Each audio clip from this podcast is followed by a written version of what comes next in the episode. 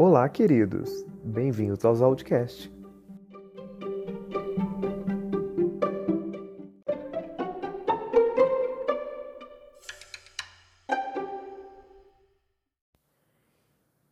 E aí, pessoal, estamos aqui em mais um episódio dos Outcast.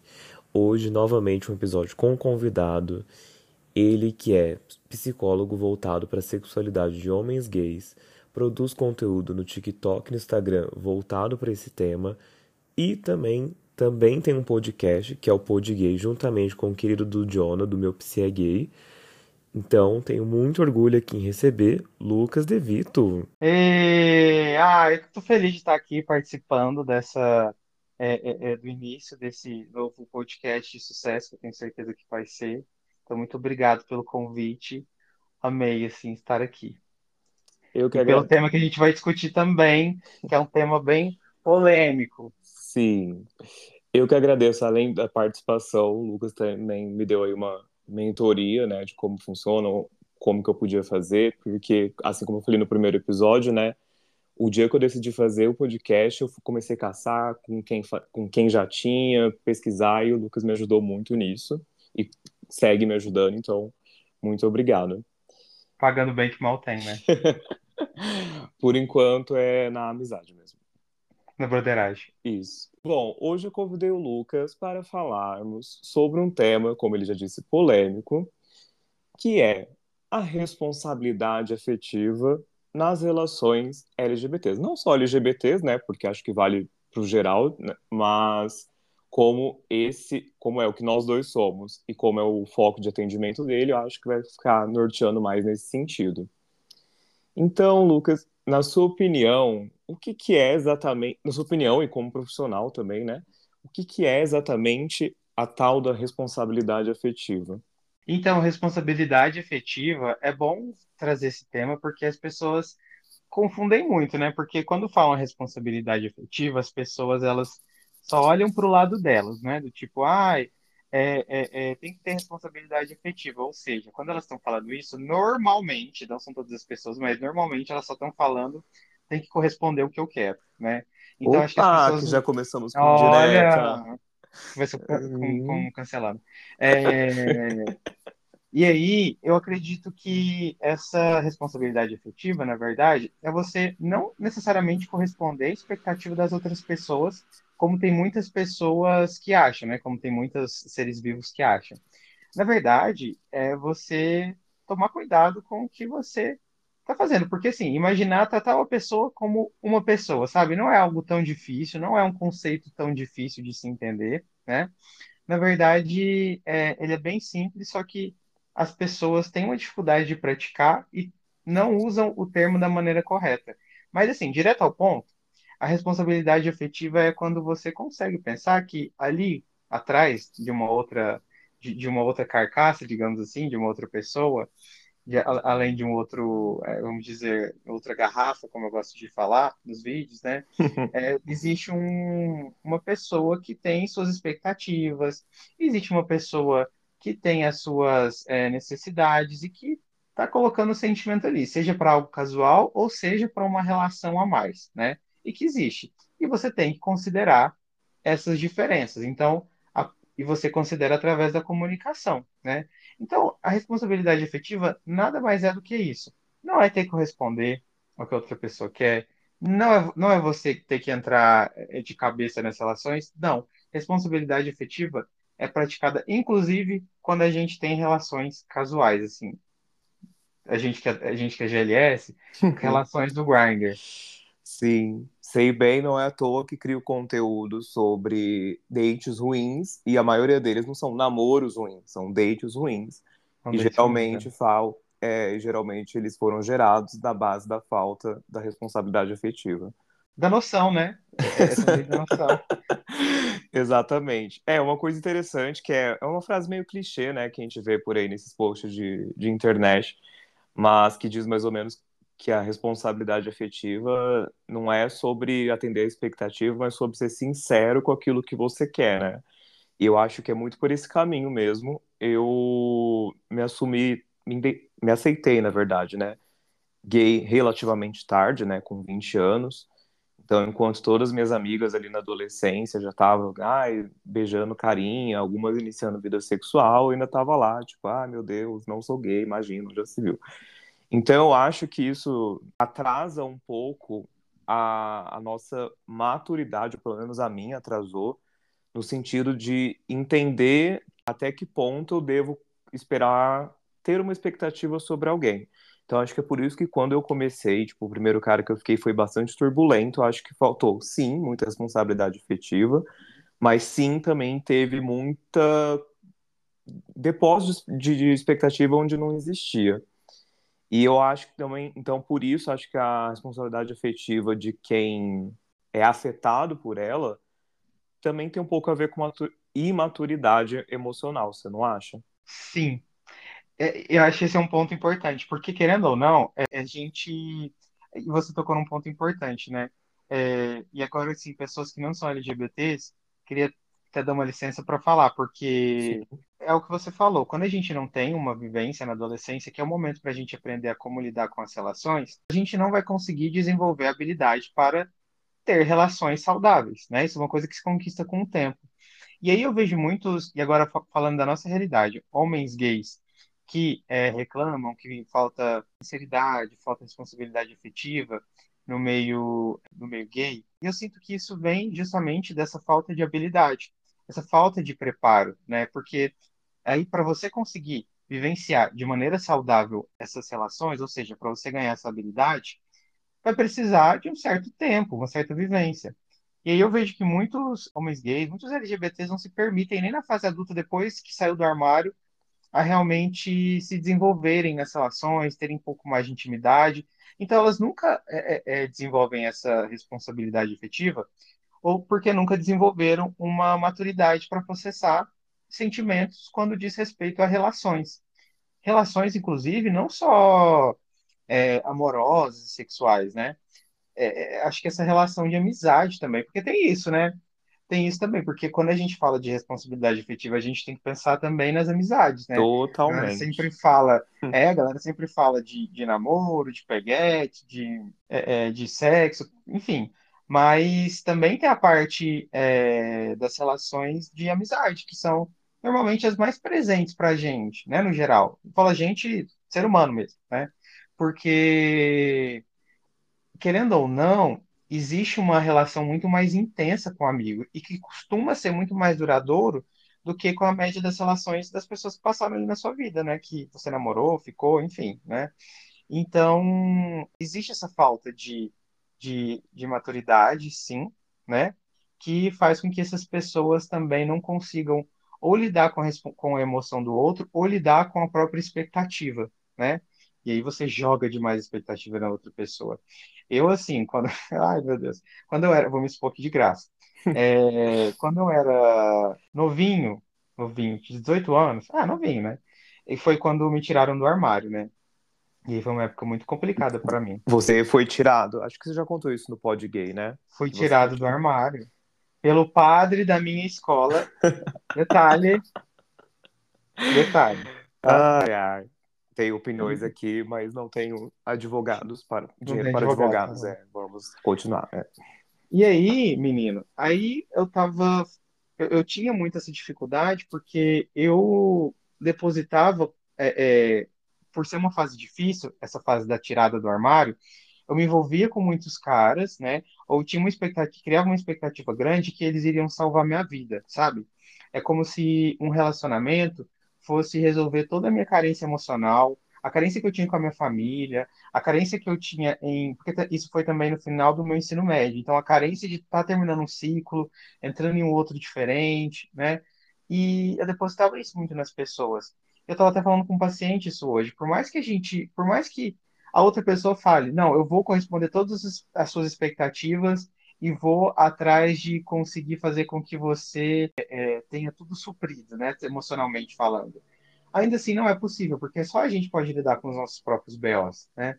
Isso é impossível do outro fazer. E aí a gente, mas quando a gente é, é, é imaturo, né? Acho que também era o seu caso aos 20 anos, a gente não, não, sabe, a gente quer uma resposta fácil, a gente Sim. tem essa ilusão do, do romance, né?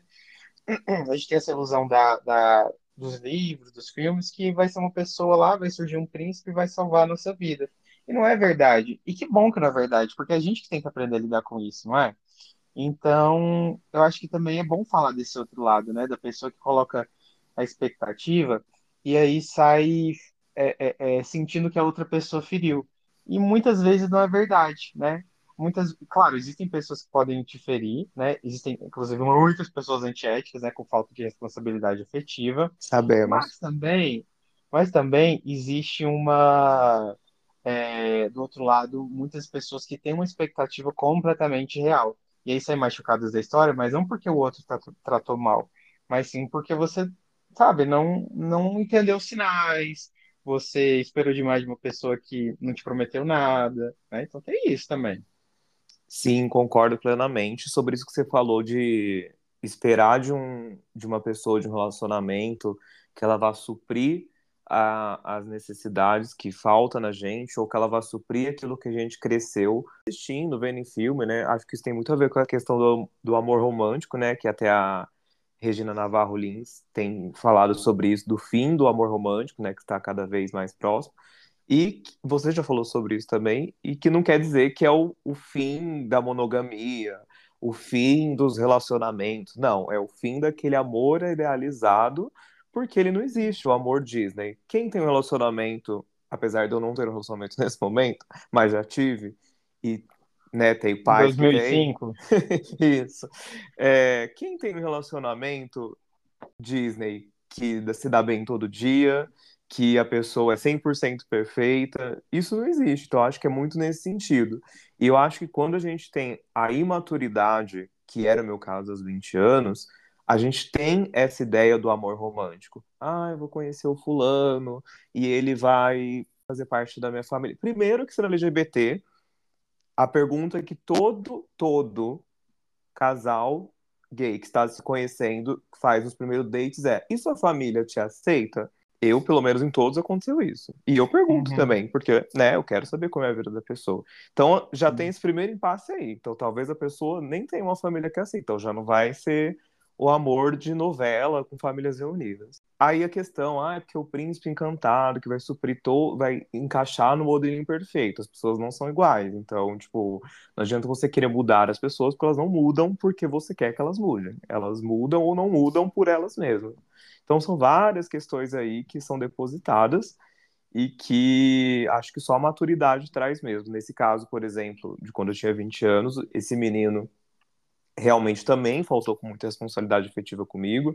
Eu já contei a história no meu TikTok, né? Porque lá eu conto história de dates ruins e eu resumi essa história que na verdade durou uns oito meses, mas é, é, beleza, eu tinha uma, uma expectativa desse amor romântico, que foi um amigo que eu acabei me apaixonando e que claramente não foi correspondido, e eu, eu, eu fui permissivo com muita coisa, só que ele também não saía fora, até porque sair fora do Nasmo, né? Mas vocês me perdoam.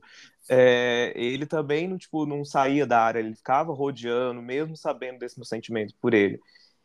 E aí aproveitava disso, dessa minha permissividade, para fazer coisas tipo como transar com o meu melhor amigo da época na minha cama.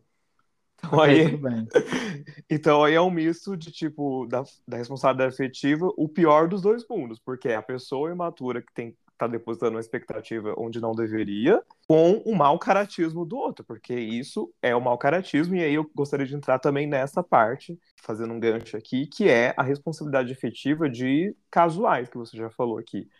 Olha é... como ele é apresentador, olha só, o gancho que ele fez. Ah, isso mesmo, Globo está perdendo. Que é na, nas relações casuais, porque eu vejo que as pessoas têm muito tipo, ah, eu sou solteiro, logo não devo respeito. Gente, assim, a gente é solteiro, mas a gente continua se relacionando com, relacionando com pessoas. A gente não tá saindo para encontrar pedras, né? Todo mundo tem sentimento. Então o povo alinha muito de tipo, ah, foda-se, sou solteiro, fazer o que eu quiser, para fazer umas coisas muito absurdas assim. Que, enfim, quem quiser saber mais histórias do tipo, vai lá no TikTok, que tem alguns desses casos também resumidos que já aconteceu comigo. E com a desculpa de tipo, ah, eu sou solteiro, logo não devo respeito. Tipo, sei lá, eu tô ficando com você e aí você me chama para ir para um rolê. Eu acho que assim, tem que ter um combinado. Começa aí, para alinhar expectativas. Qual é o combinado? Podemos ficar com outras pessoas? Não podemos? Então vamos seguir aquele combinado. Aí, sei lá, vamos sair eu e você numa festa juntos e a gente não pode ficar com outros. Somos solteiros, estamos nos conhecendo, mas o combinado é: não vamos ficar com outros, quero ficar só com você só, e você só comigo.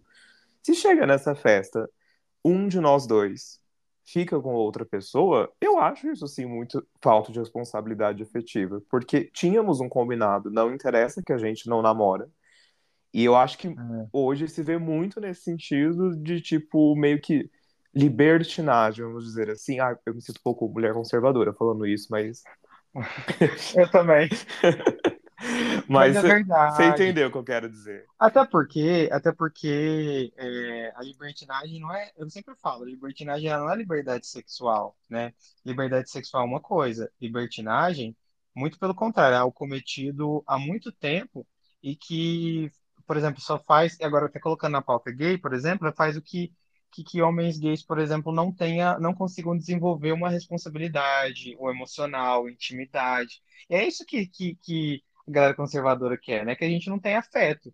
E libertinagem vai fazer com que a gente não tenha afeto, né? Então, acho que é ter liberdade é, sexual, que no caso vai tratar as pessoas com emoção, com respeito, né? Enfim. Agora, é, existe muito, né? Tipo, pessoas que. E aí, eu acho que além de, de, de existir esse lance da, social em que as pessoas estão deixando o compromisso cada vez mais de lado, né? Tipo, a palavra delas vale muito menos. É, eu sinto que também é, tem muitas pessoas que utilizam de outras, e aí é, vai parecer até meio um psicopático isso, né? Sociopata, mas não é. Mas pessoas que se utilizam de outras para melhorar a autoestima. Existe muito, muito mesmo. Então, assim, por exemplo, as pessoas fazem sem perceber. É, existem pessoas que, vou dar um caso que, que não faz mal para ninguém, mas que acontece. Tem pessoas que baixam o Grindr, que baixam o Tinder, principalmente, para ficar se sentindo desejado, né? Para ter like, se sentir desejado. Uma validação. É com alguém, uma validação. Agora tem pessoas que elas querem é, ter, digamos, peguete, gente para comentar na foto dela, gente para chamar para sair, para transar, que seja só para ela se sentir bem.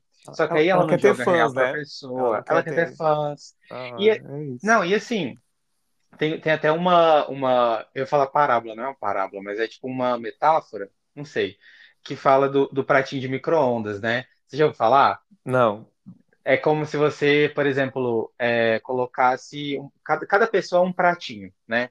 E aí a pessoa pega um pratinho, esquenta 20 segundos, aí tira, aí depois coloca outro, esquenta 20 segundos, tira, coloca outro, aí quando um tá esfriando, coloca esse que tá esfriando, sabe? Fica querendo deixar todo mundo quente, mas não dá atenção direta para ninguém, né? Ou seja, a alguns assim. Equilibra... É, a pessoa fica equilibrando é, essa, essas pessoas, o, o, lado emocional, mas não adentra com nenhuma, porque no, no final das contas ela não quer é, ter uma relação profunda com você ela quer ter ego, ela quer ter alguém fácil, pessoas fáceis para ela, né? Ela quer e aí, biscoito.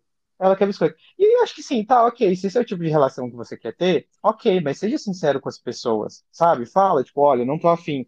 Porque tem muita, tem muita gente que cai nessa, né? É, tem muitas pessoas que machucadas emocionalmente que eu sei que não é responsabilidade das outras, né? Mas é, no sentido obrigação, mas é uma responsabilidade afetiva, né? Que é um bom senso de você perceber que tem uma pessoa muito afim de você, de você chegar para ela e falar, olha, não é isso que eu quero, porque tem pessoas que se contentam com aqueles ganhos secundários, sabe? Tipo, tem alguém que pisa nela o tempo inteiro, mas em um dia específico essa pessoa dá atenção e a pessoa já morre de amor, sabe? Aí pode ficar um mês sem dar atenção, o boy dela sem dar atenção, que ela vai continuar gostando, porque daqui um mês vai ter outro dia que ele vai dar atenção. Então tem muita gente que cai nisso, né? E é até viciante isso, né? É dopaminérgico. Então é, é interessante você ter esse feeling também com as pessoas que você está ficando. Você é obrigado, né? Digamos assim, do ponto de vista legal? Não, nenhum juiz vai te, vai te mandar aprender. Mas é uma questão de bom senso, né? É o que a gente chama de responsabilidade efetiva. É aquilo, é de bom tom. É de bom tom, é de muito bom tom. Só que é difícil, né? É, é o que você estava falando, o, o combinado ele não sai caro. Só que é muito difícil das pessoas serem sinceras, né? É muito difícil as pessoas serem é, honestas com os sentimentos delas hoje em dia. É como se fosse ofensivo a pessoa chegar para outra e falar assim, olha, não tô afim disso, tô afim de coisas casuais, ou não tô afim de entrar com você num relacionamento, né? Parece que é mais ofensivo fazer isso do que ficar, tipo, enrolando a pessoa, né? Então, é, na verdade, a gente precisa aprender a ser mais direto, né? A gente precisa aprender a ser mais direto e receber essa comunicação direta de outras pessoas também, para a gente se proteger. Então, acho que isso também. Não sei, não sei se eu estou falando uma grande merda, se eu tiver processo, tá? Mas eu não sei se você concorda também com isso. Não, sim, tô totalmente de acordo. Eu acho que também a responsabilidade afetiva ela, ela é uma linha muito tênue entre. Eu não sei entre o que que ela é, muito tênue, mas ela é uma linha. Eu esqueci agora o termo que eu usar, mas eu quero dizer no sentido de tipo. Ah, entre a é liberdade e entre talvez o, o machucar, não sei, entre. Acho que entre a liberdade e entre o privar a outra pessoa. É, na verdade, eu ia falar linha muito tênue entre quero demonstrar afeto, mas não quero nada sério. Aí, como fazer isso sem machucar o outro? E aí eu acho que é aí que muita gente se perde, perde a mão. É, Tanto verdade. o afetado quanto o que está afetando. É, acho que a grande maioria se perde nesse, nesse caso, porque tá tudo. É isso que você falou, tá tudo bem você não tem interesse, tipo, algo profundo na pessoa. Embora eu acho também as pessoas estão cada vez menos se permitindo conhecer. Olha a crítica social, hein? Lá vem. É, exatamente. Eu acho que elas já chegam com, com o portão fechado, assim, de tipo, ai, não vou abrir por nada. Ou até vem com certo interesse, mas o mínimo do mínimo do mínimo que a pessoa não gosta no outro é o suficiente para largar, é, para tipo encerrar e já partir pro próximo, porque opções não faltam, principalmente se a pessoa morar em São Paulo, né, que tem um gay por centímetro quadrado. E exatamente. Então eu acho que tem um pouco essa questão e a questão disso, as pessoas, eu acho que elas tipo, é tudo bem você ser uma pessoa carinhosa, não precisa ser uma pedra de gelo com a pessoa que você está ficando, que você não quer namorar mas também você tem, acho que é aí que entra a parte da responsabilidade efetiva, quando você percebe que o outro está manifestando um desejo que você não quer. Acho que aí é a hora de chegar e falar. É. Eu posso jogar uma pauta social aqui? Sim. Fazer uma análise social? Fazer uma análise militante? Sim, por é... favor. Eu sinto que as eu vou falar como se eu fosse eu criando essa frase, mas na verdade ela entre, sei lá, as pessoas que estudam sociologia, ela já é bem conhecida, mas a gente trata as relações hoje, principalmente amorosas e sexuais, como se a gente estivesse consumindo produtos com a mesma lógica, sabe? Porque a gente tem muita opção, a gente sente que a gente tem muita opção, né? E a gente quer consumir tudo e sempre esperando o melhor, sempre esperando aquele produto perfeito. Eu vou, eu vou dar o clássico exemplo do iPhone, né? O iPhone a gente gosta de ter o mais recente sempre, porque não muda absolutamente nada de uma marca para outra. Alô, Apple, críticas aí. E aí não muda quase nada. De um modelo para o outro, né? É, é, de um modelo para outro. E aí, só que o marketing que faz em cima é muito grande. E aí você vê todo mundo usando, você fala, eu também quero um melhor. E aí você tem. Aí você tem um, você, tipo, por um preço que você nem consegue pagar, mas beleza, você tem um. E aí aquilo te, te, te satisfaz, né? Etc. E aí lança o outro. E aí você fica querendo o outro. Por quê? Porque existe essa necessidade da gente sempre, da gente não estar tá satisfeito, da gente sempre querer o próximo para a gente se endividar e gastar cada vez mais. Da lógica do, do a gente está usando essa lógica para as pessoas também. A gente acaba, ok, fica com uma pessoa, gostei dessa pessoa, mas eu sinto que ela não é, é, é, é digamos, a pessoa perfeita. Eu sinto que eu abrir o, o Tinder, o Grindr vai ter, tipo, muitas opções, né? Então, aí a pessoa é, acaba perdendo tesão naquela que ela tá, não desenvolvendo nada, porque vai surgir alguém melhor, entendeu? Então, e sempre esperando alguém mais é, é, é perfeito, né? Então, eu acho que a gente está muito nessa lógica, de a gente não conseguir aprofundar as relações e manter uma certa estabilidade com as pessoas, né? É, e, e, é uma habilidade que a gente tem perdido cada vez mais quanto ser humano e que tem deixado a gente muito ansioso. E aí a gente acha que é culpa de todo mundo, menos da gente, né? Então, é importante a gente fazer essa autocrítica. Agora, eu sinto que, que em, em, você estava falando de São Paulo, e quando a pessoa mora em cidades maiores, eu acho que isso acontece com muito mais frequência, mas por conta da internet, acho que até quem mora no interior tem essa sensação hoje em dia. Eu falo isso porque é, você é de Barretos, né? Eu sou de Beraba. Sim, beijo vizinhos. Beraba. Beijo, é, Barretos. É, tem um telão montado para ouvir a gente em Beraba e Barretos, né? Esse grande evento. e aí, é, lá em Beraba eu tinha, eu tinha a impressão dessa sensação. Lá não tinha tantas pessoas assim, né? Quanto, por exemplo, São Paulo. Mas também tinha internet que eu poderia conhecer uma pessoa tipo, que não fosse de Uberaba. Só que isso é só impressão. Porque no final das contas, você pode até fazer um monte de match com um monte de cara no Tinder, mas com quem que você vai sair? Às vezes com quase ninguém. E aí, desse que você vai sair, com quem que você consegue manter uma conexão? Então, hoje a gente vive uma falsa impressão de que a gente tem muitas opções. Mas, na verdade, eu vou te falar uma coisa, Zal. Não tem. A gente não tem. É uma falsa impressão. Porque as pessoas que a gente não iria conversar, a gente vai continuar não conversando, vai ser um match só. A única coisa que vai ser é um match. Vai favorecer o seu ego, beleza, mas você não vai ter. É, é, você vai ter a falsa impressão de, de conversar com mais pessoas, mas da mesma maneira você não vai ter mais pessoas para se aprofundar a relação. Então a gente vive numa ilusão e numa frustração, porque você acha que tem tudo, mas na verdade você não tem nada. Nossa, eu nunca tinha pensado né?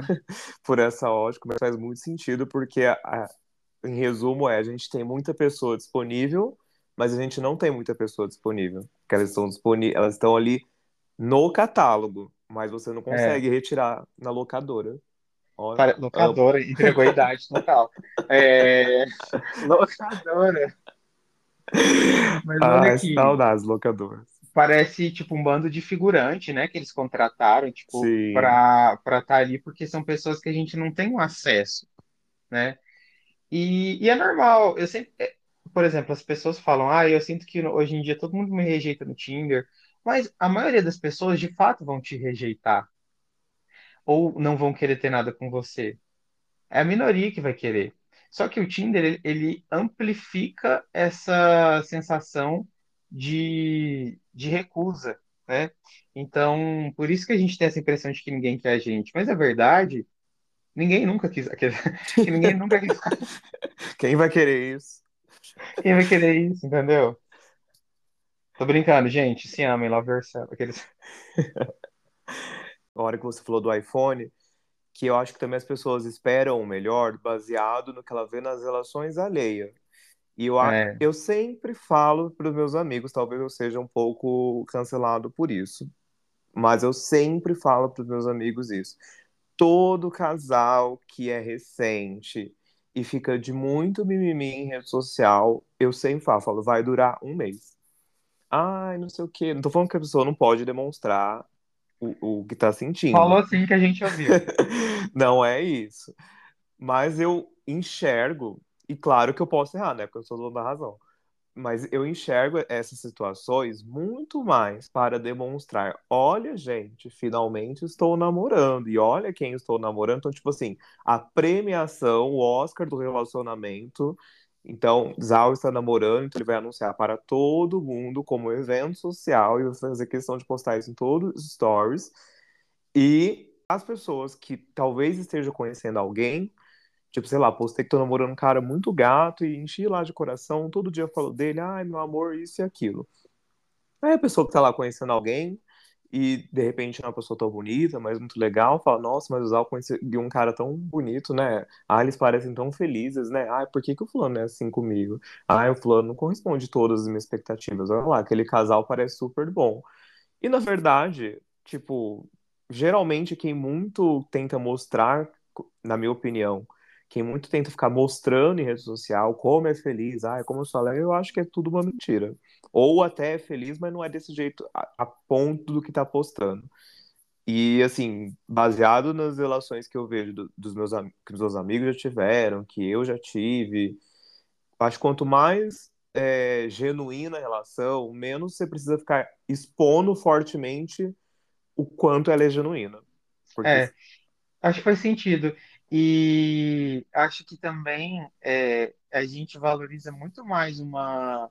É, hoje, quanto. Ó, tô, tô bem crítico social hoje, né? Mas acho que quanto sociedade hoje a gente valoriza muito mais a aparência do que a profundidade das relações, sabe? É muito mais legal a gente ter um namoro aesthetic para postar no, no, Instagram, fazer videozinho no TikTok, Sim. do que, por exemplo, ter uma relação legal no dia a dia.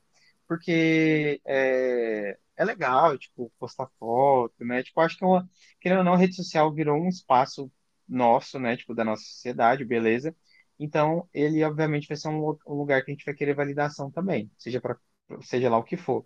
Mas, é, quando a gente fica muito preocupado com isso, quando a gente gasta muita energia, por exemplo, em rede social, em mostrar para as pessoas na rede social, significa que você está gastando um tempo na rede social e não com a pessoa na vida real, certo? É exatamente o que eu penso. E aí, tipo, é uma questão de matemática mesmo. Eu não sou boa em matemática, mas nisso eu preciso falar.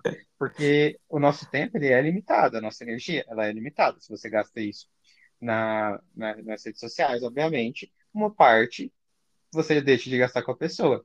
Então, é, é interessante pensar isso, sabe? Que hoje a gente vive algo muito mais de aparências. E eu acho que também tem a ver com, com, a, com a responsabilidade afetiva, porque hoje a gente preocupa muito mais em no que vai aparentar, tipo, ah, vou pegar aquela pessoa bonita, do que, tipo, o que ela vai sentir, ou o que você vai sentir depois de pegar aquela pessoa, sabe? Acho que é muito mais com o ato em si, sabe? Tipo, acho que a compulsão em si de ficar com alguém do que e, e às vezes ter alguém para você sair numa festa de, de casal que seja, ainda que seja para ficar com outros lá, mas sabe, chegar em eventos, ter esse reconhecimento de casal, do que realmente estar tá interessado em conhecer pessoas, porque é isso, né, Não sei se você percebe também, mas eu, eu vejo que existe uma. Vou usar o termo fetiche, mas não necessariamente. É, mas um fetiche muito grande em namorar, sabe? Sim. Tipo, eu vejo que as pessoas são muito. É, ah, eu quero. Qual, qual é o seu sonho para o futuro? Ah, sei lá, eu quero, eu quero ter um carro, uma casa própria e um, eu quero casar. Sabe? Tipo, como se isso fosse um objeto e fosse algo controlável. E você não sabe se vai achar alguém legal o suficiente ou que você esteja disposto ou disposta a entrar numa relação e casar com essa pessoa. Você não sabe se vai acontecer. E aí o que acontece? Você acaba em relações muito muito rasas, muito sem responsabilidade efetiva, só para ter essa relação, sabe? Nossa, só para ter, só para entrar numa relação, falar que você está num relacionamento, porque virou algo aesthetic mesmo.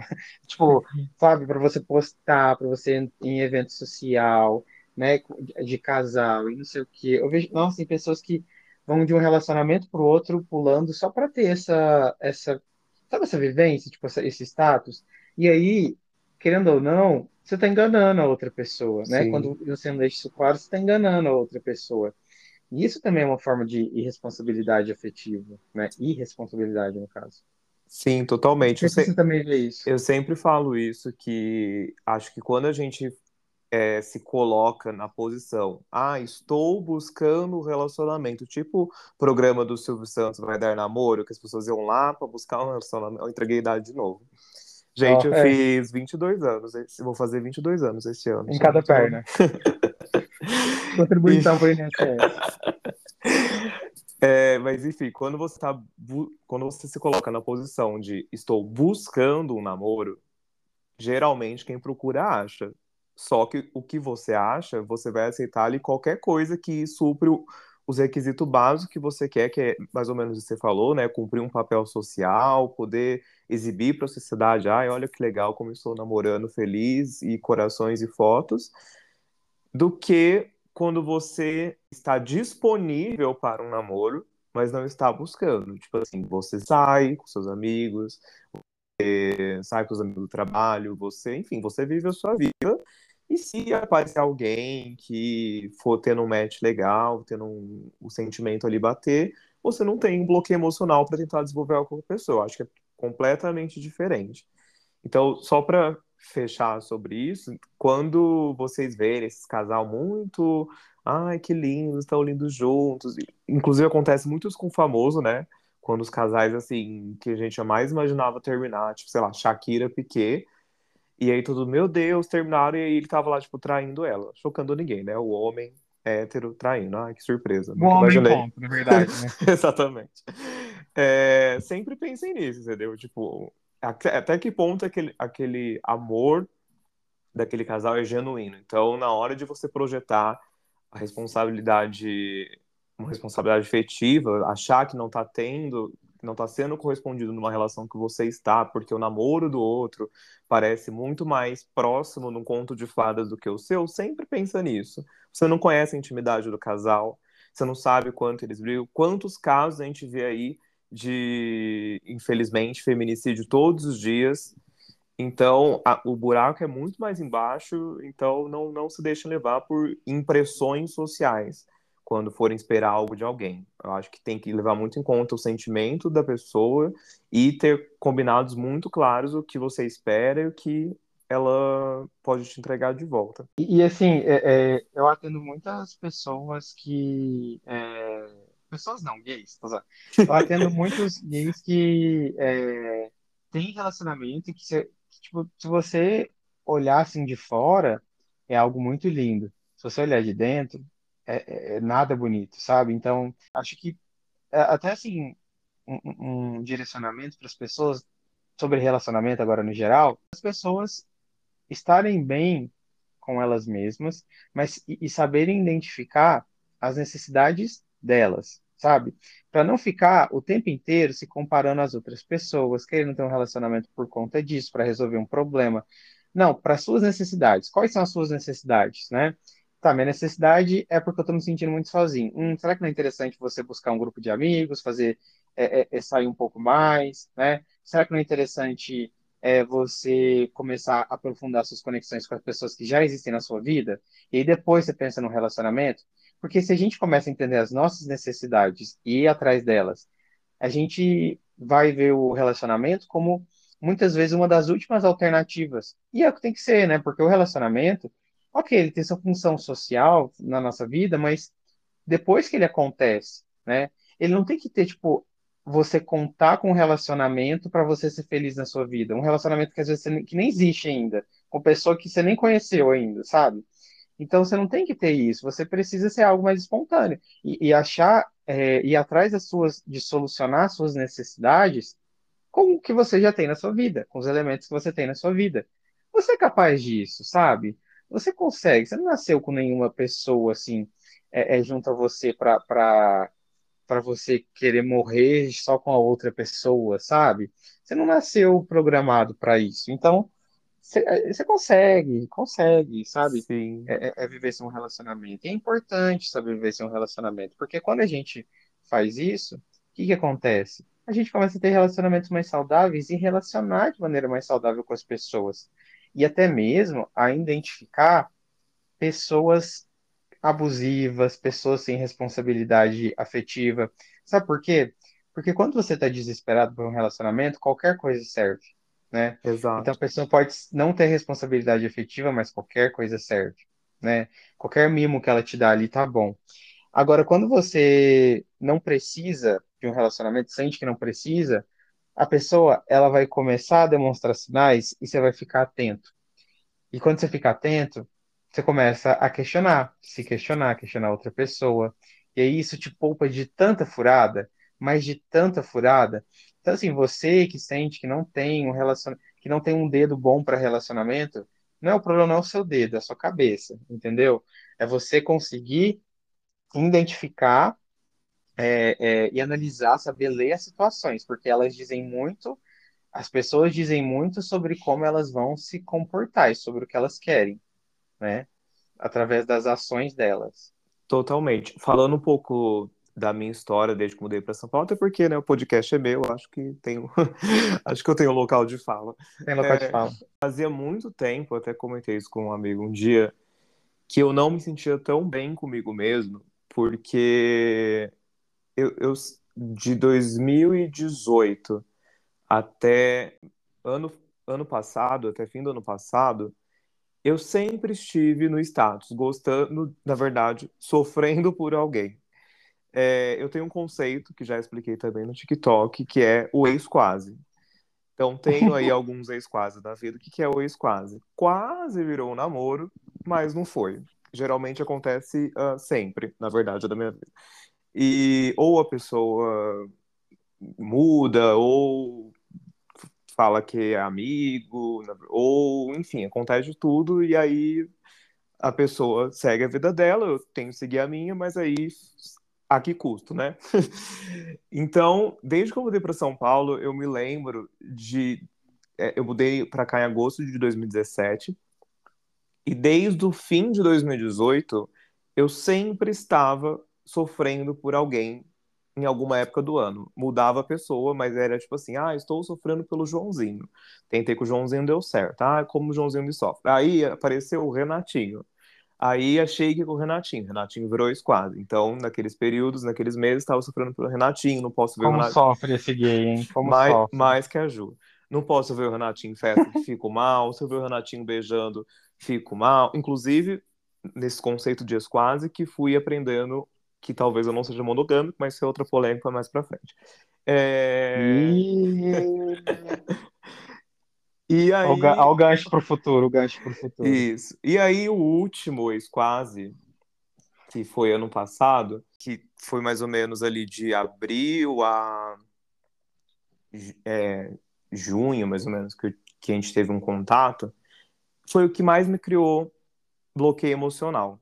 Tipo assim, ele é, mexeu muito comigo, gostei muito, e aí só que mexeu tanto a ponto, e, acho que aí sim faltou tanta responsabilidade afetiva, apesar de a gente ter tido acordos muito claros, o que um esperava e tal, o que eu esperava, né? E eu perguntar, oi, o que você espera, e, e aparentemente não era bem o que ele me falava, que eu criei um bloqueio emocional, a ponto de, tipo assim, eu não ter, por um certo tempo, eu não tive vontade de conhecer ninguém, eu não tinha vontade de relação sexual com ninguém, e isso fez virar muito a minha chave de, tipo, mano, eu preciso focar em mim.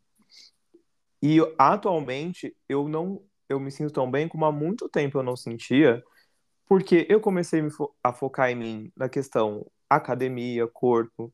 Eu comecei a focar muito não só neste trabalho aqui, que eu já falei no primeiro episódio, que é um, um trabalho muito especial para mim, que eu queria há muito tempo, mas também no meu trabalho CLT, em, em horário comercial, a focar em momentos com meus amigos, a priorizar o que eu sou uma pessoa que sai muito, né? Sagitariano, fogo no rabo mas tenho saído menos e quando saio eu quero rolês de qualidade, no sentido tipo, só vou onde eu me divirto. Então eu comecei a priorizar muito mais aquilo que realmente faz sentido para mim, porque eu parei de simplesmente estar buscando alguma coisa para mostrar no status social de tipo, olha, estou namorando. Então hoje eu me sinto muito melhor porque é isso, eu comecei a focar em mim. Então aquilo, aquele clichêzão de ah, se você não se amar, como você vai querer que alguém te ame? É muito real. Porque hoje eu me sinto muito bem comigo mesmo. E é impressionante como, quando você vira essa chave do tipo, mano, eu sou foda, eu consigo várias coisas, não só na questão física, mas tipo assim, eu sou foda, tipo, uma pessoa foda, um profissional foda, automaticamente, e eu acredito muito em questão de energia, energeticamente, você se põe pros outros com uma pessoa disponível. Tipo, se eu chegasse num rolê é, em, sei lá, setembro do ano passado, eu ia parecer um defunto, assim, um zumbizão, porque, tipo, eu tava totalmente fechado por dentro. E hoje é completamente diferente. Hoje eu vejo tipo, as pessoas me olhando, é, vindo até mim conversar. Ai, tô me achando, né? Mas tô me achando Foi. mesmo. Foi Aí muito... tá virando padrão. Tá Demor- padrão. Demorou muito tempo para chegar nesse nível. Sim, estou me achando, vou continuar me achando e vocês que lutem. Vou ser- quase mudar meu signo para Leonino agora. E é isso que eu espero dos ouvintes aqui também, que ainda não tem o nome meu fandom, então eu chamo de ouvinte. É isso que eu espero dos meus ouvintes, que consigam virar essa chave. É, e, e- e essa pessoa que você tá falando é, é aquela nossa em comum? Você quer expor? Sem nomes, é claro. Eu quero, eu quero. Gente, eu vou contar. Não, é, mas, mas antes da gente contar, é só lembrar da galera compartilhar, né, o episódio. Né, tá Sim, ouvindo por aqui. Tá, favor. Quem, tá, quem, tá, quem tá vindo aqui através de mim também, siga o Zal, siga aqui no, no na, na bom, Spotify, né? Siga aqui, compartilhe, marque a gente, né? Você tem o Instagram do, do podcast? Você criou? Sim, no dia que eu lancei, eu criei. Então, antes da fofoca, a gente vai. A gente só vai contar fofoca se vocês forem lá seguir. Então segue. É, pra É, desbloquear. Isso, você só consegue ouvir a, a, parte, a partir de agora se seguir as redes sociais. Então me siga no Instagram, Zal Moraes, o Instagram do podcast, Zaldcast, siga aqui no Spotify, é, ativa o sininho e passe suas redes sociais e do seu podcast também. A minha, a minha é underline Lucas De Vito e pod gay. E o TikTok. Tudo, tudo underline Lucas De Vito. Tinder, é, TikTok, Grindr Instagram, não, porque ele foi Grindr. bloqueado. Foi bloqueado do Grindr. É, foi bloqueado, gente. Vocês acreditam? Pois é, a pessoa é, nem isso pode usar mais. É nem, nem isso. posso, nem A homofobia, é mais as estrutural. nem objetificar as pessoas eu posso mais. Enfim, agora vamos de fofoca que os ouvintes gostam. Eu vou contar. Conta, conta. Um dia, eu, esse moço que relatei agora, que me causou bloqueio emocional, eu gosto de nomes fictícios, né? É o que eu faço no, no TikTok, eu vou chamá-lo de Gabriel.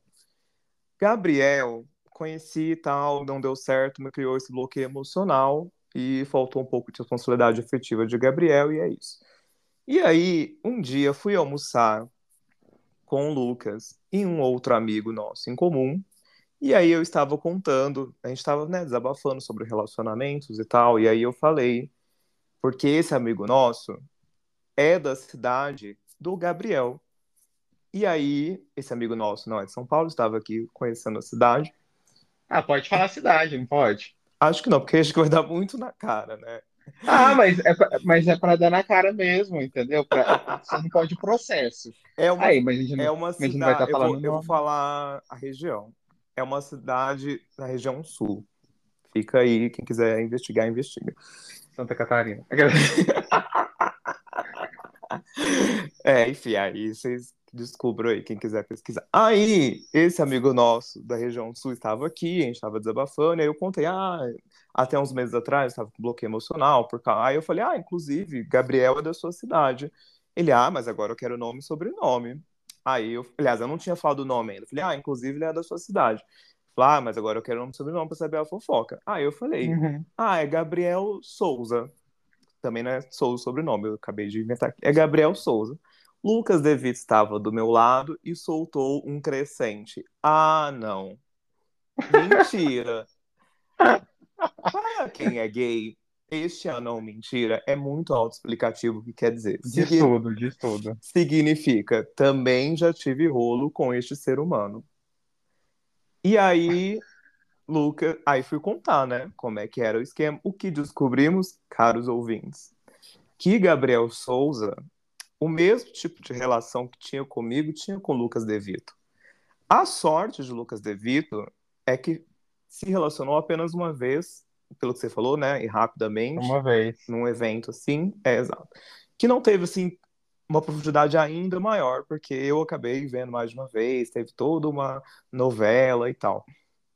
Só que depois a gente foi ver os períodos de conversa, os períodos de a- a- o- os tons de mensagem trocadas, a gente acha que esse moço, Gabriel Souza, tinha aí um, como chama aquilo que usam, uma macro pronta de de enviar resposta, sabe? Que ele mudava o nome e o contexto. Então, Uma quadrilha, né? Uma quadrilha, formato de quadrilha.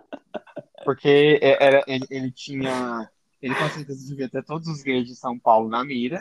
Ele mandava sempre o mesmo tipo de texto para todo mundo. Exato. E A aí, mesma coisa. lembra quando no começo deste episódio Lucas diz: Ah, porque as pessoas que estão só para ser validados, a gente tem essa leve impressão que o moço é um pouquinho assim. Porque ó. moço já vem aí de um histórico de que um dia não foi muito padrão. E aí, agora começou a ser, o que é ótimo, fico muito feliz por ele. Só que aí eu acho que agora ele quer um excesso de validação. Tipo assim, ele é viciado em seduzir. E É. aqui, É, é a melhor definição. e aí, novamente, já que estamos falando de responsabilidade efetiva, vou fazer gancho agora, porque já ia falar isso mesmo da terceira parte, que é a responsabilidade efetiva da parte de quem a provoca essa, essa falta de responsabilidade. Porque que eu falei, né? A responsabilidade efetiva tem o lado de quem deposita expectativa onde não deve e de quem não é nem um pouco sincero ou é até um certo ponto e depois muda. Então, vamos falar disso, já que estamos falando de Gabriel Souza. Que alimenta né, essa, essa, essa expectativa. Tem gente que gosta de alimentar. Exatamente. E ele fazia isso. Exatamente. Porque da minha parte, com o Gabriel Souza, o que aconteceu? Demos match no Tinder e que, coincidentemente, não esqueço, porque foi 1 de abril de 2022, dia da mentira. Quando eu né? falo que, ó, a gente tem sinais e, e, a gente ignora. Gente, não ignora os sinais. Quando a intuição falar, é verdade. Não ignora a intuição. Enfim. E aí, comecei a conversar com Gabriel Souza. E ah, outra coisa também. Quando começa muito intenso, para. Porque ninguém é intenso por 5, 10 anos. A pessoa é intensa uma semana e depois baixa. E se você vai se alimentando daquela intensidade uma hora e não vai demorar muito, dá ali duas semanas, ela vai abaixar. E aí você, você vai cai do cavalo. Exatamente. O que foi aconteceu comigo? E aí, por exemplo, nessa parte, ok, talvez tenha sido minha responsabilidade se aprofundar demais. Mas quando comecei a notar que estava tendo sentimentos por Gabriel Souza, cheguei, lembro certinho dessa cena, porque a atitude do Gabriel Souza me deixava muito confuso. Falei, ué, gosta ou não gosta? Mas faz isso aqui fofo, mas de repente some. Quer, fala que tá com saudade, mas quando combina de sair, desmarca em cima da hora e não propõe é, uma outra, um outro rolê para se ver. Aí, eu sou uma pessoa que gosta das coisas muito bem esclarecidas. Um dia eu lembro certinho, eu liguei para ele por vídeo chamado e falei: Oi, tudo bem? É o seguinte. É, até hoje temos essa relação assim, assim. É, estou com o sentimento assim, assim, assado. Quero saber da sua parte qual é o seu sentimento por mim. Você gosta de mim? Que sentido? Quer continuar me conhecendo? Não sei o que, não sei o que. Não, Zal, gosto de você sim. Quero continuar te conhecendo até realmente diz: Não sei se estou pronto para um relacionamento agora, mas gosto muito de você, quero continuar te conhecendo. Falei: Tá bom, vou continuar conhecendo. Aí vi que não ia dar em nada, que era só alimentação de ego mesmo, que até talvez acho que realmente gostasse de mim, não no mesmo sentido que eu. Imagina se não gostasse. Só que claramente não ia dar em nada. Era muito mais. Era tipo, gosto dele, mas vou, é, vou aproveitar que gosta de mim para inflar um pouco aqui meu ego, porque preciso de validação. E aí, nesses 10, na verdade, 11 anos de carreira gay, né? Já tenho, e já tenho uma idade e experiência para saber a hora de me retirar. Então chegou o dia que eu falei, é hora de me retirar. E aí eu falei para ele. Então, né, quando eu digo ter as coisas acordadas, é isso, tipo, o que ele tinha me dito? Não, estou pronto para um. Não sei se estou pronto para um relacionamento. Embora todo dia ficasse mandando coisas e conversando comigo o dia inteiro, mas tudo bem. Aí falei, bom, então você não está pronto? Vou me retirar. E aí falei, ó, oh, então acho que não vai dar mesmo, vou, vou afastar, vou parar de seguir e. Porque eu, meu mecanismo de defesa, é que eu, que eu já li até umas pesquisas falando que isso é muito necessário, quando eu não uh, tô gostando de alguém e quero esquecer, eu bloqueio a pessoa em tudo. Porque como ah, é, tem que esquecer, porque senão você vai ficar alimentando Exato. a ideia como, dela. Como você esquece alguém que você tá vendo? Eu acho muito burro quem termina com, com um ex e, e fica lá voltando, investigando o que a pessoa tá fazendo. Você vai esquecer o quê? Querido? É, ou gente, ou gente fica conversando, gente que termina. Eu é. sempre dou bronca, eu sempre dou bronca nos meus pacientes. Tipo, eles terminam a relação e continuam conversando. Sim, eu falo, gente. terminou, porra. Não é, ima não é imaturidade. É, na verdade, é o contrário. É maturidade. Você, para esquecer é alguém, é tipo, é uma coisa lógica, na verdade. Você não esquece quem você está conversando. Então, porque às vezes você tá lá, ai, sexta em casa, vou ver um filminho, ai, deixa eu abrir o Instagram. Aí você vê algo bonito no rolê. Você já vai pensar mil coisas e vai ficar mal. Então, enfim, aí falei que ia bloquear, que não ia conversar. Beleza. Passou uma semana, a lá ele mandando mensagem. E depois mandou outra mensagem. E começou a mandar mensagens, que aí foi quando descobri que com o Lucas foi a mesma coisa, usando de coisas que temos apego emocional. Então, eu tenho uma música, que é a música da minha vida, que é muito próximo, sabe? E quem eu não vou expor, porque vai que as pessoas usam esse golpe comigo de novo, então quem quiser vai ter que me MC conhecer. Pipoquinha, pode falar. Isso, só que não. E aí, quando eu já tinha falado, ó, oh, então é isso, não quero mais nada, passou um tempo e falou. Ah, Isal, bom dia, acordei com aquela música, tanana, e cantou a música, lembrei de você, como você tá, nananana, como tá sua mãe, como tá sua família, tipo, mano, pra quê? Se, tipo, se você real, não tem interesse. E depois, quando me viu numa festa, ainda falou, repetiu tudo isso, falou, ai, gosto muito de você, e não sei o quê. Eu falei, mano, você não gosta, tipo, você quer relação sexual que teve química, tipo, você não gosta, porque não, não tem explicação se você faz. Não, não é verdade, quer ver? Aí, ele não tem um perfil ativo no Twitter, e aí ele foi me mostrar que lá na busca, em primeiro, estava o meu Twitter, que ele vinha me acompanhando todos os dias, ou sei lá qual era a frequência, desde que a gente tinha parado de se falar. Então, pra É, quê? aí já é caso de polícia, né, mano? Então, sabe, pra que, Senhor Jesus? Tipo, ou você carga ou você sai da moita. E aí, enfim, finalmente demorou, mas aí essa, essa novela já acabou, finalmente. Só que aí, recente, e aí, um pouco, meses atrás, na verdade, semanas atrás, foi quando eu e o Lucas descobrimos essa mesma pessoa Foi. comum, com o mesmo modus operandi, e que recentemente também te mandou Nossa, mensagem. quando, quando, quando o Zé falou, até- eu até. Sabe quando você fica tonto assim? Fala, meu Deus. Eu, fazia, eu nem lembrava dessa pessoa mais. E ele, a gente ficou, tipo, de abril também. Olha sei lá, lá, menino, no mesmo período. Abril, pois é, abril a setembro, conversando, tipo. É, é, é claro, tipo, teve um período que a gente parou de falar e tal, mas era sempre assim, vamos marcar de se ver, gosto muito de você, tô gostando muito de você, não sei o quê. Eu falo a mesma coisa. E aí, é, ele, ele ele nunca tinha tempo. Vamos esse final de semana. Aí às vezes tinha, teve, eu tava lembrando as conversas, teve um dia que ele falou, ah, é, é, eu tenho que, tem uma tal pessoa aqui, sei lá, tipo, era um sábado à tarde. Tal pessoa que eu vou sair com ela à tarde, mas a gente sai à noite. E às vezes eu ficava esperando, a pessoa nem mandava mensagem. Aí eu falei assim, tchau. Calma, peraí. Ele combinou um date com você, informando que tinha um date à tarde? Não, que ele ia encontrar outra pessoa, tipo, que era, sei lá, da cidade dele, tipo, uma amiga, Ah, entendeu? tá. Eu falei, não, não é possível que, que Aí já é ultrapassa tantos os limites. assim. É, Pois é, e aí ele ficava nessa enrolação. E aí a gente, aí a gente, aí eu desisti dele, falei, tipo, eu, eu taquei assim na cara dele, falei, olha, não vai dar certo, você não tá afim, tipo, aí, aí ele falou, nossa, não, eu ainda tô afim de te conhecer, é as mesmas palavras que ele usou pra você, usou pra mim. Aí eu nem respondi, aí, eu dei um follow, nem respondi ele, e arquivei as mensagens. E aí, nisso, eu e o Zal descobrimos essa pessoa em comum, e ok, acho que duas semanas depois, não foi? Tipo, Que a gente isso, descobriu. e a gente tá em março.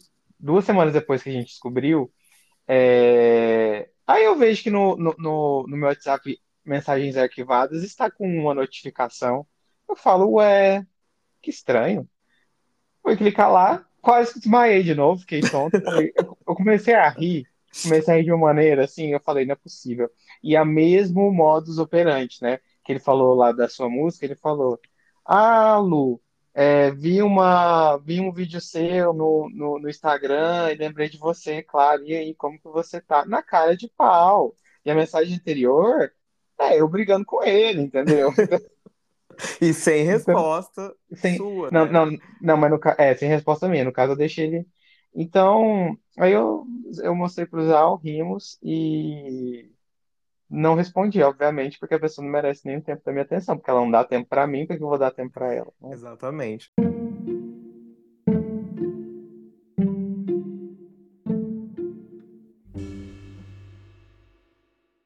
E aí, é, acho que esse caso fecha todas as situações que a gente falou até o momento.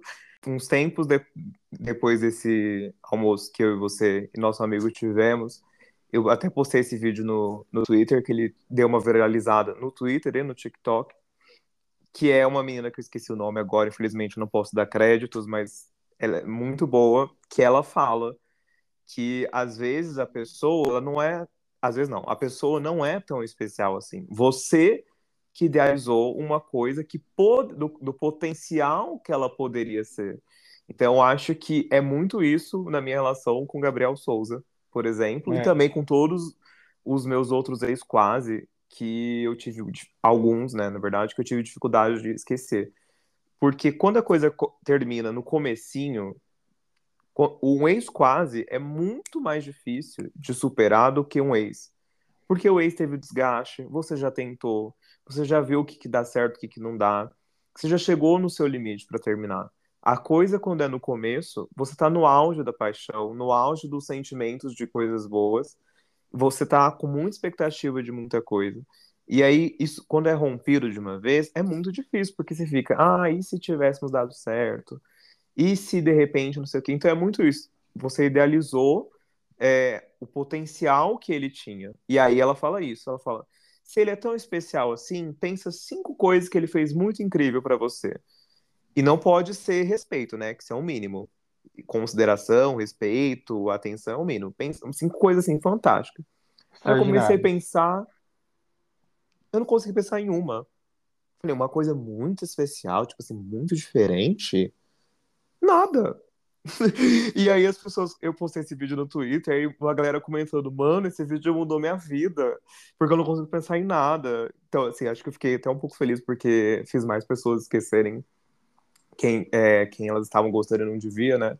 Então é muito Sim. por esse sentido. Então, quando você se depara com uma situação que mesmo você tendo, estando sendo sincero, tendo sido sincero, tendo feito pré-acordos, assim, tipo, ó, oh, meu interesse é esse, qual que é o seu?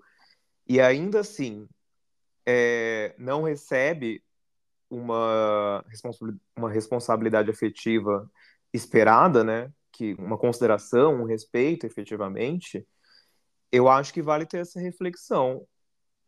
Óbvio, né? Permita-se ficar mal, porque, né, é uma frustração. Eu acho que é, que é importante não invalidar esse sentimento, né? Tipo, ai, ah, não posso ficar triste por ele. Não, fica, mas assim, fica um dia, fica dois no máximo.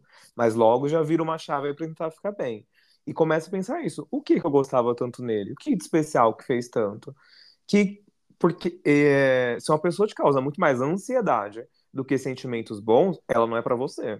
A pessoa, eu acho que uma pessoa para um relacionamento, ela tem que te dar tranquilidade. A gente já tem muita dor de cabeça na nossa vida de maneira geral, para a gente ter uma pessoa que desperte gatilhos de ansiedade o tempo inteiro. Então, acho que vale muito refletir isso quando você se depara com quem te faltou responsabilidade afetiva. É, eu tô falando pro paciente hoje, você tem que procurar uma pessoa para te complementar, né? Não para te completar. Você tem que procurar uma pessoa que vai ser legal, que vai acrescentar na sua vida, que você vai ter uma construção com ela, mas que seja uma construção dos dois, né? E não de um, um querendo correndo atrás para construir pelo outro, sabe? Então, tem que ter essa, esse básico. E aí eu acho que vale reflexão, né? Da pessoa parar e olhar os antigos relacionamentos, o atual, né, para quem estiver é, se relacionando, como que tá esse equilíbrio, né? Tipo, se você está correndo atrás, sente que a outra pessoa é, também está fazendo o mesmo, está sendo recíproca, está atendendo às suas necessidades é, ou às promessas, né? Que os, não as promessas, né? Parece político, os combinados, né? Que vocês fizeram, é, e aí eu acho que ir atrás disso, sabe, de fazer essa análise, que não é difícil de fazer, né? Eu acho que sempre é sempre o básico, né? Eu acho que é, quando a gente pensa a psicologia não é, é, é, ih, não, calma aí. Acho que inclusive na psicologia é, que é uma área complexa, mas acho que a gente também pode pensar por esse ângulo, sabe? E sempre pelo básico, fazer análise básica, né? Como que tá os sentimentos. O que você está sentindo pela pessoa? O que você sente que a pessoa traz para você? Como que está essa troca? Será que não está muito de um lado e menos de outro? Enfim, ver, verificar isso e encarar a realidade, porque talvez não esteja bem e você não queira aceitar isso. Totalmente. E do ponto de vista, né, de quem é, tem que oferecer, os dois, né, tem que oferecer responsabilidade afetiva, eu acho, mas digo assim, se você for a pessoa que está sendo gostado e não está gostando, eu acho que é ter muita empatia no sentido de se colocar no lugar da pessoa, mas não é, se fosse eu faria isso, mas no sentido de as pessoas, a, aquela pessoa do jeito, da maneira que ela sente, sente dessa forma. Então, como eu posso explicar para ela o meu lado? Entender nesse sentido. Então, tipo assim, se você sente que está sendo gostado e você não está gostando da maneira recíproca ou da mesma intensidade, acho que não custa falar, olha, percebi aqui, né, que você está tendo um sentimento, é, seja franco, gente, tipo, é, é isso mesmo, porque eu quero deixar claro que gosto de você, mas vamos ser amigos. E aí, a partir do momento que você foi sincero, também, né, não dá para você pegar esse problema para você, mas, tipo assim, a pessoa vai ter que lidar com a frustração dela da maneira dela, paciência, mas é sua, eu acho que todo mundo devia ter a obrigação de, de ser sincero e ter respeito pelo outro, principalmente se é uma pessoa que você diz gostar. Ai, tenho muita consideração por você, só não tenho respeito mesmo. Imagina se não tivesse consideração. É. Que considerações são essas, né? Nossa, tá diferente, né? Tá diferente a consideração. É, bom, eu acho que da minha parte é isso. Você quer deixar alguma consideração final? Algum recado? Algum tapa na cara? Olha, o meu recado é que você que está passando por uma situação difícil na vida amorosa, foca nas outras áreas da sua vida que a vida amorosa ela anda junto, sabe? Muitas vezes a falta de, é, acho que esse desequilíbrio, né, que a gente sente de lidar com pessoas com responsabilidade afetiva, ou da gente não ter responsabilidade afetiva, é porque a gente está colocando uma carga na, ou, ou, ou lidando com essa parte da nossa vida da maneira como não deveria, sabe? Dando uma importância que não deveria. Então a gente tem que equilibrar as outras partes da nossa vida, porque da mesma maneira que funciona com a lógica de todo o resto da sua vida, quando você é, é, é, consegue gastar o tempo certo, a energia certa, né? E ter um equilíbrio é, na área de relacionamentos, as coisas fluem melhor, obviamente, né? As coisas fluem melhor não só em relacionamentos, como em toda a sua vida. Então, acho que buscar o equilíbrio, sabe? Quando a gente precisa é, é, solucionar problemas amorosos, talvez é, a solução não esteja nessa área da sua vida. Talvez a solução não seja achar um cara ou lidar com um cara. Talvez a solução seja você investir mais no seu trabalho, investir mais no seu lazer. E isso sim vai fazer com que você resolva os problemas, entre aspas, da vida amorosa, sabe? Então, esse é um segredo. Sim, 100%. É, é o que eu falei sobre, da minha perspectiva, pelo menos, foi exatamente o que aconteceu. Tipo, quando eu comecei a focar em mim, é, automaticamente as outras coisas vão virando a chavinha e começando a dar certo, né? Então, eu acho que é isso, é focar em você, foca de bom que está por vir, e é isso. Porque, assim, não é que fazendo isso a gente nunca vai se frustrar. A gente vai continuar gostando de pessoas que não gostam da gente, a gente vai continuar cruzando com gente que não tem responsabilidade efetiva. De repente, nós vamos agir sem responsabilidade. Mas eu acho que cada vez mais a gente tem que estar preparado para, uma vez que estamos nessa situação, como sair o mais rápido possível ou como superar. Então, acho que é basicamente isso. a queda vai ser menor, né? Não vai ser de um penhasco, que nem a Luísa Sonza, vai ser uma queda menor. Exatamente, aquela escadinha de dois degraus, que no máximo você dá um torção no pé. Exatamente. Bom, Lucas, muito obrigado. Eu é, que agradeço. Foi um papo muito enriquecedor, assim, gostei muito. Espero que vocês que tenham ouvido também tenham gostado. Então não esqueçam de nos seguir, de compartilhar esse episódio acima de tudo, né? Estou no começo, então me ajuda muito se vocês compartilharem e me indicarem. Compartilhem, galera. E é isso. Muito obrigado. E até o próximo episódio. Então, muito obrigado, Lucas. Tchau, beijo, galera. Muito obrigado. Estou muito feliz de estar aqui. Beijo, gente. Até mais. Tchau. Thank you.